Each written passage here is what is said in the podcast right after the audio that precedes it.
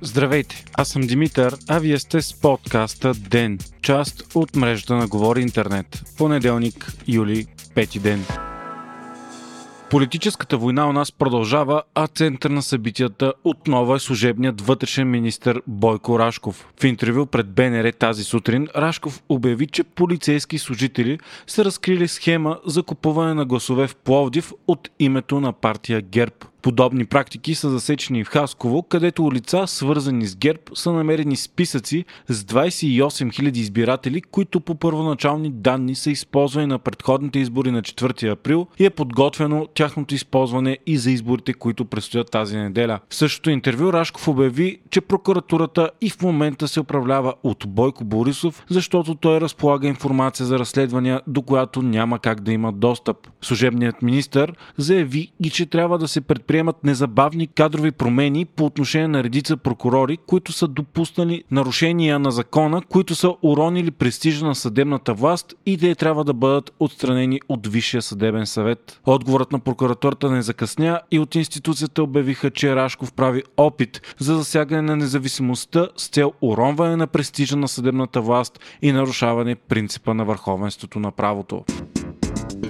Социологическо проучване на агенция MarketLinks показва, че разликата между ГЕРБ и има такъв народ за предстоящите избори е под 1%. Проучване, в което са участвали 1075 души в периода 18-25 юни, е установено, че 19,7% от хората ще гласуват за ГЕРБ, а 18,8% за ИТН.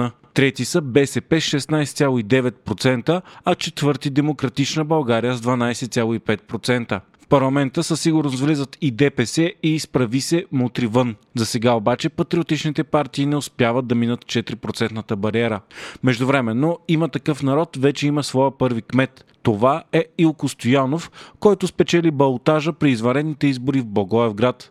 Той се изправи срещу кандидата на БСП Румен Томов при много ниска избирателна активност 28,46%. По повода днес Слави Трифонов написа във Фейсбук, че изборите в Благоевград показват на критиците на мажоритарната система, която има такъв народ иска да въведе, че с тази система няма да се бетонира герб на вас, както някои твърдят. Според Трифонов, жителите на Благоевград са показали, че грам не ги интересуват прогнозите на социолозите, политолозите и всичко лозите. Тази неделя пък вторият човек в партията, Тошко Йорданов, даде интервю в предаването 120 минути по BTV. Той каза, че Слави Трифонов не иска персонална власт и съответно не иска да бъде премьер, а самият Йорданов няма да е министър. Ако от има такъв народ спечелят изборите обаче, те ще предложат кабинет. Според него, служебният кабинет има министри, които се справят добре, на економиката Кирил Петков и на финансите Асен Василев.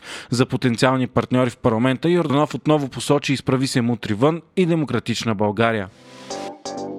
Енергийният министр Андрей Живков е поискал от българския енергиен холдинг да устрани ръководството на Българ Трансгаз. Причината е, че проверка е установила, че при осъществяване на проекта Балкански поток, държавното дружество не е поискало предварително одобрение на договорите за изплащане на строителните дейности и на банковите заеми, с които са извършвани плащанията за тях. Така, задлъжнялостта на газовия оператор е нараснала от 4 милиона лева в началото на 2019 до над 2,6 милиарда лева към днешна дата.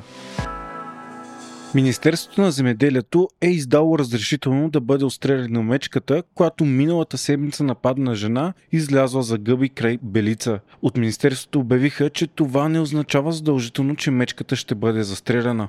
Разрешението се дава по-скоро като гаранция, че тя може да бъде убита при проява на следваща агресия. По-рано кметът на Белица обяви, че животното няма да бъде убивано. Случаят нашумя след като хиляди хора се възмутиха, че мечката трябва да бъде застреляна. Според еколози най-вероятно става въпрос за случайна среща на нападнатата жена с мечката, която е пазила своите малки. Онлайн петиция в защита на мечката събра 33 000 подписа само за няколко дни.